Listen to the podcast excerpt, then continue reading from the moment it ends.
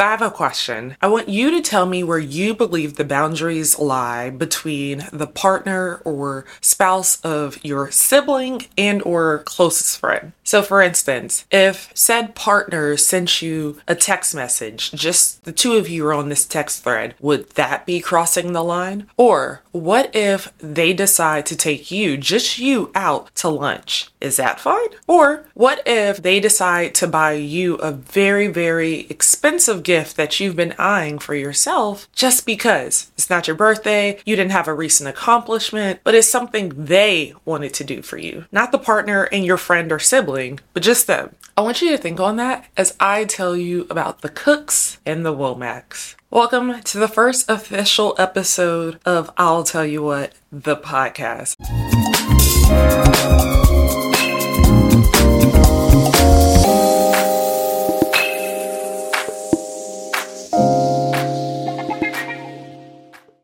Y'all. I don't think I've introduced myself in a very long time, so let me start there. I'm Ashleigh. I'm also the co host of Hue I Do, which is a wedding podcast for brides and brides to be that I host with my best friend. You can also find Hue I Do episodes in the same feed. If you're in the planning process, or if you're a vendor, or if you know somebody that's getting married, you may want to listen to those episodes too. But I am so thrilled to also announce that I am the official host, obviously, of the Aisle Tell You What podcast podcast. I can't believe we've made it here, y'all. So, for those that are listening to this for the first time and maybe you missed the series on TikTok or on Instagram, let me give you some context and tell you how we got here. Aisle tell you what began as a Black History video series on TikTok. So, for Black History Month, I wanted to do something a little bit differently than what you usually expect for Black History Month, right? I wanted to find the stories of the weddings and marriages of really prominent Black figures because I felt like that's not the side that we usually see when it comes to Black History Month. Like, Black History Month has always been extremely linear. It's like civil rights figures, activists, people that have been the first or the highest or the biggest, whatever, right? Like those are the people we know. We don't hear about their weddings and we don't hear about their marriages. And I feel like, as someone who has experienced her own wedding, two weddings to be precise, and as someone who has been, I guess, aligned with the wedding industry for the last almost four years, I know how much goes into planning your wedding. Like every little detail is important. And for something that sometimes isn't as celebrate it in the way that it should. I just want it to be able to celebrate that. Overall, there is this disdain when it comes to weddings. And I know you're probably like, what? No, there's not. Yes, Yes, there is. And the reason why I say that is because if someone gets engaged, there's always someone that's going to tell them what they could have done with that money instead. Instead of just being happy for them, instead of assuming that they can't afford this wedding that they're planning, instead of thinking that this isn't what that person ultimately wants or deserves to have, they start to take them down. And I believe that honestly, you put so much of your hopes and dreams and aspirations for not only yourself and what you want to project yourself to be as either a bride or a groom or a marrier, but as a married couple. I just wanted us to be able to cover that, but also in the context of Black history. So that's kind of how Aisle tell you what came about. I initially thought that I would just be posting this on TikTok and the like 14,000 followers I had at the time would engage, comment, like, maybe see it. I don't know. And it evolved well beyond that. We're about 8,000 followers away from 100 100,000, which is wild. We've already surpassed like a hundred subscribers on YouTube, which extremely thankful for. Thank y'all for that. But yeah, so that's how this evolved. It seems as if we want to hear these stories. I think too, for some of these people, it's like you got to know them or you were introduced to them when you were a child. There's somebody you might have learned about in grade school, or maybe it's somebody you never heard about, or maybe you knew of them, but you didn't really know the intimate details of them, meaning you didn't really know why they were a celebrity beyond maybe one project they were in or one accomplishment of theirs, right? And so I'm really excited to continue to share these stories with y'all in a visual platform and an audio platform that y'all can enjoy every single week. Now that I've said that, let me give you the official Aisle tell you what spiel. So Aisle tell you what is your weekly deep dive at some of the most epic engagements, weddings, and marriages that have occurred throughout Black history. Our trip down memory lane is not met with malintent, but comes from a place of nostalgia, inspiration, but most of all is rooted in realism. Let me break that down for you as well. So sometimes we don't get a chance to see or think of Black history in a very full light when it comes to Black weddings or black marriage in a historical context is very limited to like jumping the broom, maybe something a little more recent, but not really. We don't hear about these elaborate weddings that took place. We don't see those pictures. When you don't see it, when you don't hear it, you assume it didn't happen. But I am here to tell you it did. You just want to reflect, go back in time. The inspiration side really comes from when we're able to dive into the stories and the details of the wedding. If I'm going to tell you wedding details, you also want to know what were they eating. And I try so hard to find y'all those wedding details, I swear. But it's, you know, it's beyond that. It's about the dresses that are picked, the venue, the amount of guests, just all of the details about the wedding. And then, of course, the rooted in realism piece. These figures, these notable people are still just people. They're flawed individuals like you and I. Not every relationship is perfect. I am not by any means condoning any of these stories I'm telling you about, but I think we need to realize and remember that some of these stories occurred in a whole different time where the laws were different, where motivations were different. Sometimes it's hard for us to see people from different time periods outside of the lens of today. That's kind of where I'm going from when I say rooted in realism. Let's just remember they are people like you and I. So, saying all that to say, I have one more thing to note before we dive into the story. And I've mentioned this before too. So, if you follow on TikTok or Instagram, you've probably heard me say this, but give me a little bit of grace. So, what I mean by that is I'm going to put together a really good story for you every single week. But I may pronounce something wrong and or I pronounced it right in my head, but it didn't maybe come out in that way and I didn't notice it in the playback. So my bad, OG. Or maybe this fact that I found printed in multiple places actually changed from the time it was printed to the time I'm telling you this story.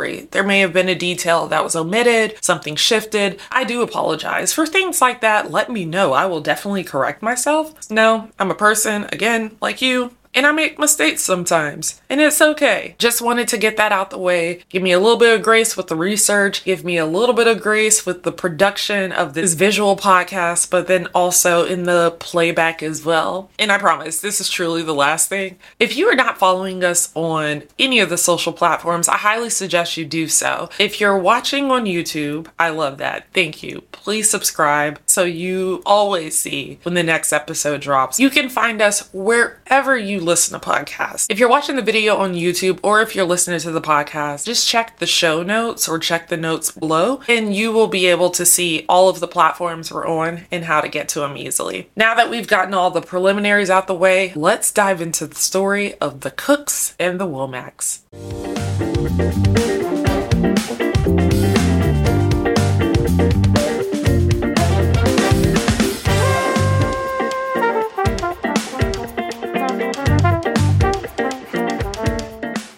So let's start with Sam Cooke. Y'all know Sam Cooke. You send me, a change is going to come. He actually started as a gospel artist, but then became a crossover soul and pop artist by the late 1950s. He was also a civil rights activist and an entrepreneur. He had his own record label and he had several Los Angeles studios where musicians and singers could come in, have access to instruments, record, and keep the money kind of within the black community. Well, somewhere along the way, he met Dolores Elizabeth Milligan Cooke, or Dee Dee Mohawk as she was known on stage. Dolores was a singer and dancer from Los Angeles. Now, there isn't a lot of information about their courtship or even their marriage, but I do know they got married in 1953. That was the same year he embraced secular music and evolved beyond being a gospel artist. So in 1958, a woman accused him of being the father of her child. Now, he paid the woman $5,000 not because he actually believed he was the father of the child, but because he just didn't want to take off work to deal with this back and forth of a paternity suit. Now, I believe around this time he was actually separated from Dolores for a few years, but she took him to court because she thought he was trying to have a default divorce without discussing it with her. Now, default divorce, for those that don't know, is when a judge grants a divorce without the involvement of the spouse. Thank you, divorcenet.com. This actually ended in their divorce. So Sam later said, quote, We just couldn't make it and we decided to call it quits,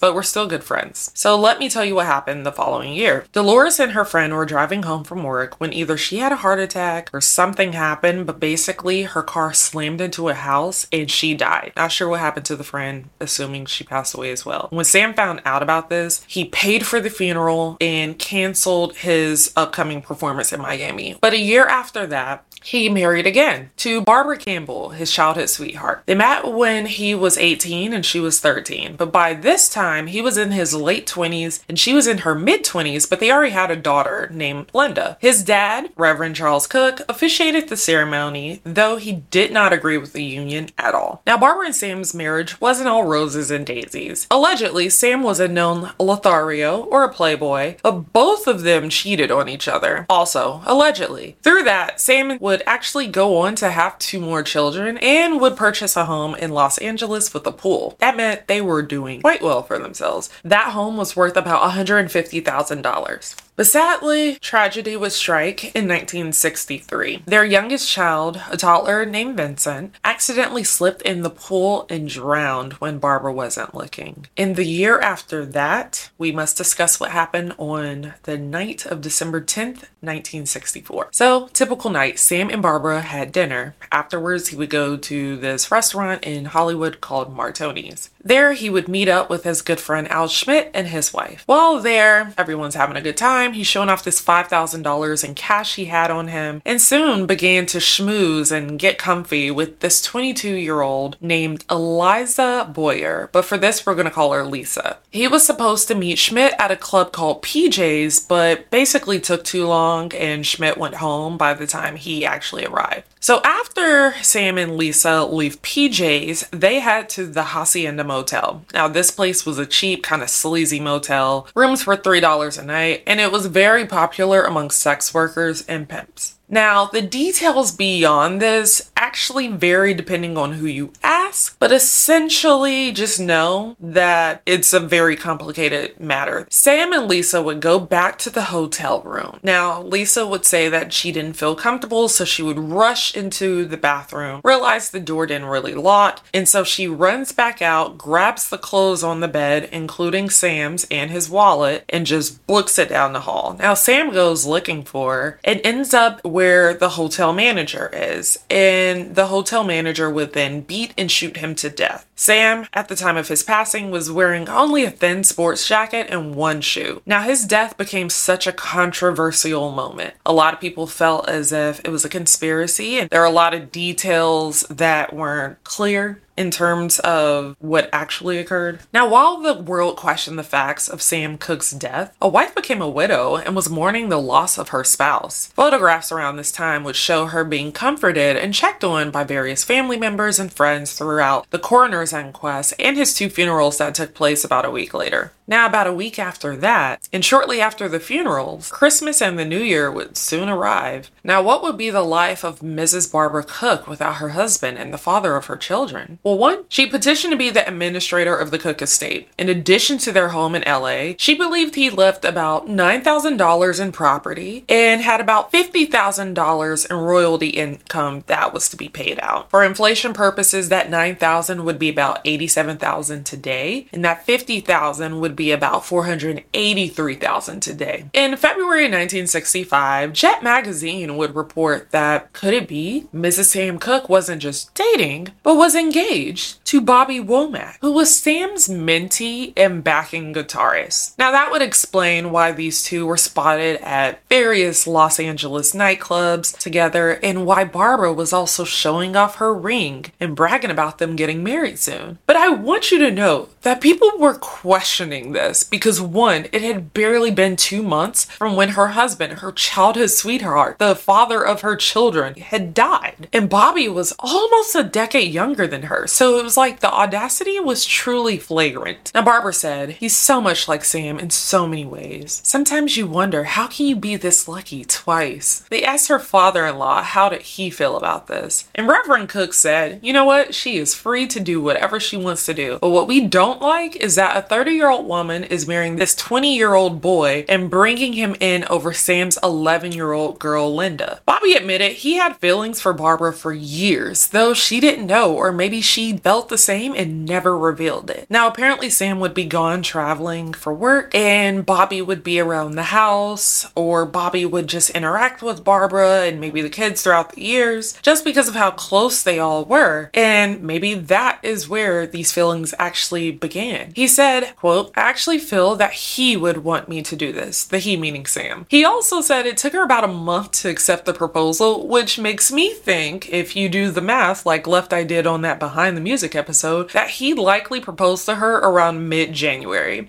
And if the timing syncs up, that's about a month after Sam died. But Barbara said the same though. She also said that she had a conversation about something like this with Sam, and he said whatever made her and the kids happy would make him happy. Again, these were different times. So on February 26, 1965, Barbara and Bobby went to the Los Angeles County Courthouse to get married. Barbara wore a lime dress with pearl earrings, a pearl necklace, and brown alligator shoes with a purse to match. Bobby wore a blue suit, but this was a request from Barbara. Now, allegedly, this suit once belonged to Sam. I know. But because he was under 21 and didn't have the permission of his parents, their application to get married was denied. And can you imagine? Because the press was there, taking pictures and capturing this entire moment, only for them to not be married. If at first you don't succeed, try, try again. But they would only need to try one more time. So the day after his 21st birthday, on March 5th, 1965, Bobby became the husband to Barbara Cooke and the stepfather to her daughters, Linda and Tracy. Now, as you would imagine, a lot of people in the music industry were pissed about this marriage. Bobby said he'd go on to play at a club and they'd introduce him as, quote, the boy that married Sam Cooke's wife. He was seen as a traitor and an opportunist, and this really came as a surprise to him. He really thought people would embrace this way more than they actually did. Now, in 1966, Barbara and Bobby would have a child, a son named Vincent Dwayne. This would be the first child of Bobby's, but would join 12 year old Linda and 5 year old Tracy. And outside of the occasional news surrounding the aftermath from Sam's death, you didn't hear much about the Womacks. But that would change in 1970. Barbara said one day she found Bobby in bed with her 17 year old daughter, Linda. She said, You effing B, what are you doing with my daughter? She then shot him with a 32, which grazed his temple, and he ran out the home.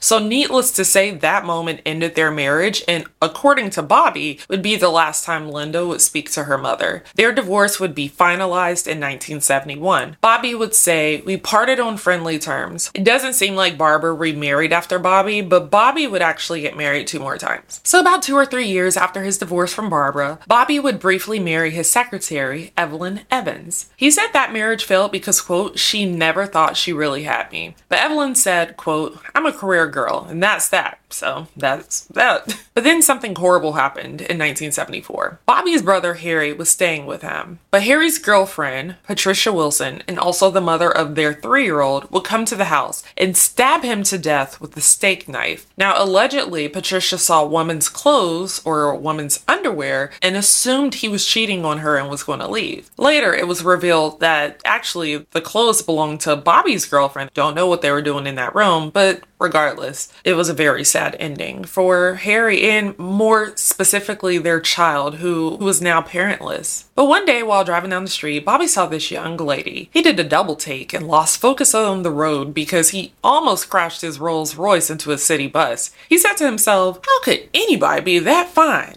Now, the woman he was referring to was 19 year old Regina Banks, and 31 year old Bobby Womack would continue to drive that route just to catch a smile and a wave. Eventually, it actually graduated to a real introduction, and it didn't seem like they dated for too long after that because Bobby proposed during dinner at an Italian restaurant off Sunset Boulevard. On December 31st, 1975, Bobby and Regina got married at Cornerstone Baptist Church in Los Angeles. They were two hours late because they waited until the morning of to get their marriage licenses and to get Regina's gown, which also needed alteration. Their officiant was Reverend James Cleveland. Yes, that's Reverend Cleveland. Bobby gave Regina a 5 carat solitaire diamond ring that cost $30,000. Today, that ring would cost about mm, a little more than $163,000. He also bought her $3,000 wedding gown and a Lhasa Apso puppy as a wedding gift. They would put off their honeymoon and reception to work on a benefit to help singer Jackie Wilson, who had recently suffered a heart attack just three months before. And though they were nearly 13 years apart in age, her mom said Bobby is really blessed to have a girl like her. Now, Bobby finally felt like everything he wanted in a marriage was finally happening with Regina. They were frequently seen having a good time at parties and events.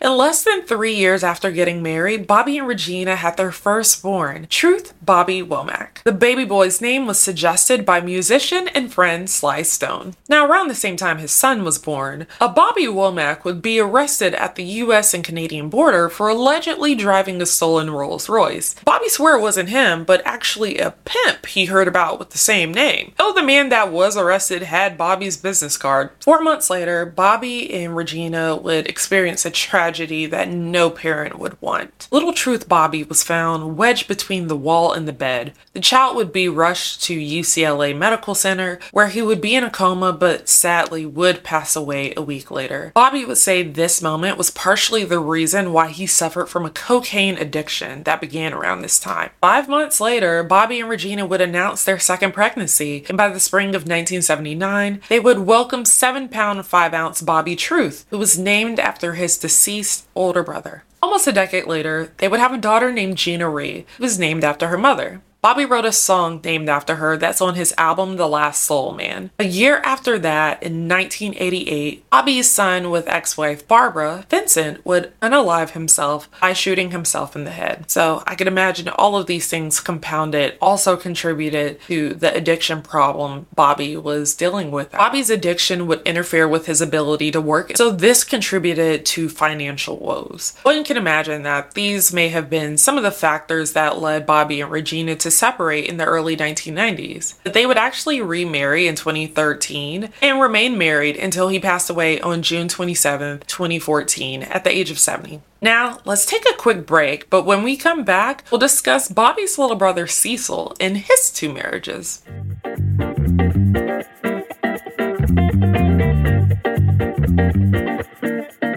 And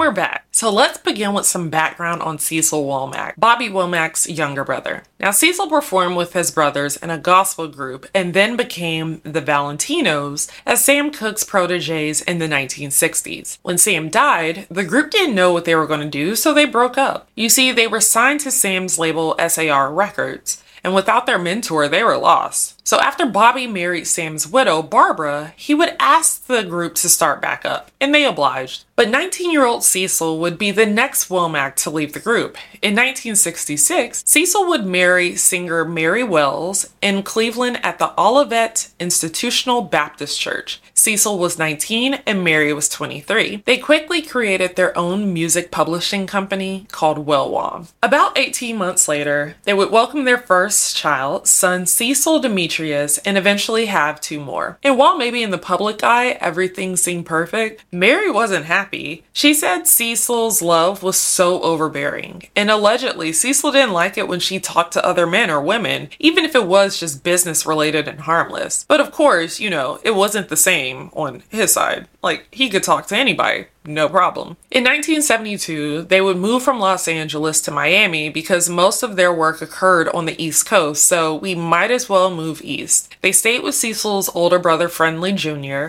and his wife in a three bedroom apartment. But Sally and Friendly Jr. noticed that their interactions were off. They said that they wouldn't sit in common spaces and socialize, but would always just go back into their room, even to eat. Also, when one went to the bathroom, they both went to the bathroom. And because they were low on funds, they were allegedly reusing soiled diapers on their children. Probably the biggest reason of why Mary wasn't happy with Cecil was because he wasn't the Womack brother she wanted. She actually had a mutual infatuation with Curtis, who's Cecil's older brother. Now, when Mary and Curtis realized they had feelings for each other, Curtis was married to Donice. Shortly afterwards, Cecil began to really be extremely persistent in his pursuit of Mary. At that time, Mary was very annoyed and would tell Curtis everything. But as you can tell, over time, Cecil wore her down and was victorious. Now, the author of her biography, Peter Benjaminson, wrote, quote, The combination of Curtis's marriage, Cecil's unending courtship, and Mary's susceptibility to forceful men finally broke her resistance. Mary was quoted saying, He had me walking down the aisle without me even knowing how I got there. Like she was even thinking to herself on her wedding day, like, how can I get out of this? But realized she basically couldn't because too many of their family and friends were already there. Can you imagine feeling bullied into getting married? But I guess that is a reality for some. Ugh. So that led to Mary and Cecil's 11 year marriage with three kids because she was admittedly a pushover. But in that 11th year, Curtis was separated from his wife. He begged Mary to kiss her and eventually she gave in. Now that kiss led to more kisses, which led to a level of intimacy that she didn't necessarily get with Cecil. Cecil always saw the relationship between his brother and wife to be timid, very familial, nothing to worry about. Child, he should have. Because beyond the emotional and physical thrill, Curtis wasn't jealous and overly protective in the same way his brother was. And he was fun. He taught Mary how to play tennis.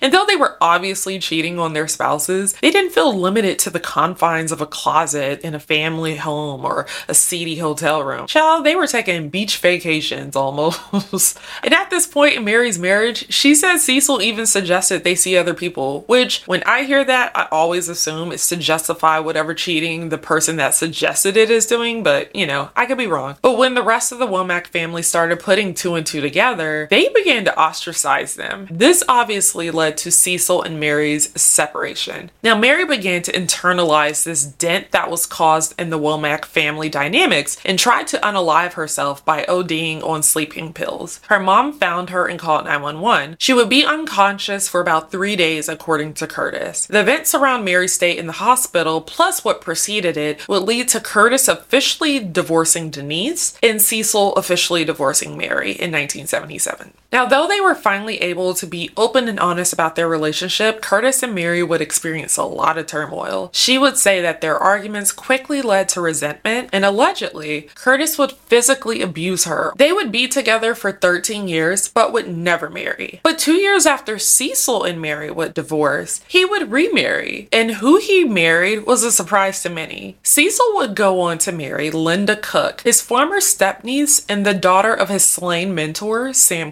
Now, they knew each other since they were children. When they met, Linda was 8 and Cecil was 14. Linda said Cecil proposed shortly after her father died, but at that time she was 12. She saw it as a way for him to try to protect her, but felt that she was too young. Cecil said she always was more mature than her age. He said, quote, at 8, she seemed like an 18 year old.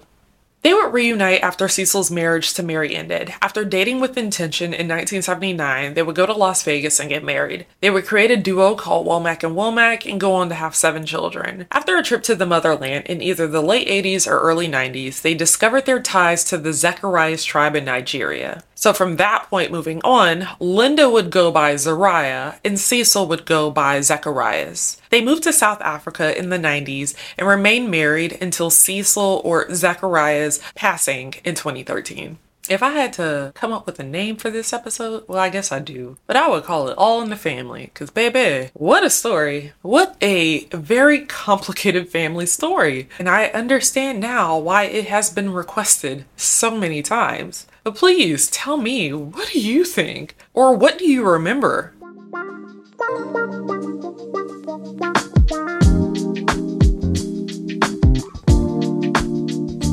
Again, thank you so, so much for rocking with Aisle Tell You What. I am so thrilled for us to have finally made it through our first episode. We're going to be polishing this, kind of finessing it over the next few weeks. So give me your feedback. Be honest. Was it too long? Was I too wordy? How do you like it? I want to make this a better show for not only you, but the other people that may be discovering it in the weeks to come. So, Thank you so, so much again. Don't forget to follow us here and everywhere you can, especially on the tube if you go ahead and subscribe if you haven't so far. If you're a podcast listener, you can find this podcast wherever you get your podcast. So don't forget to subscribe to Hue I Do there as well. And we're on social, we're everywhere you are, including Instagram, TikTok, Twitter, Facebook, LinkedIn. You can definitely find all of this information in the notes below. And next week, we are going to dive into the very also complicated story, but one that y'all have requested as well about Mr. Harry Belafonte. Rest in peace. So, hope y'all have a great one, and I'll see you next week. Bye.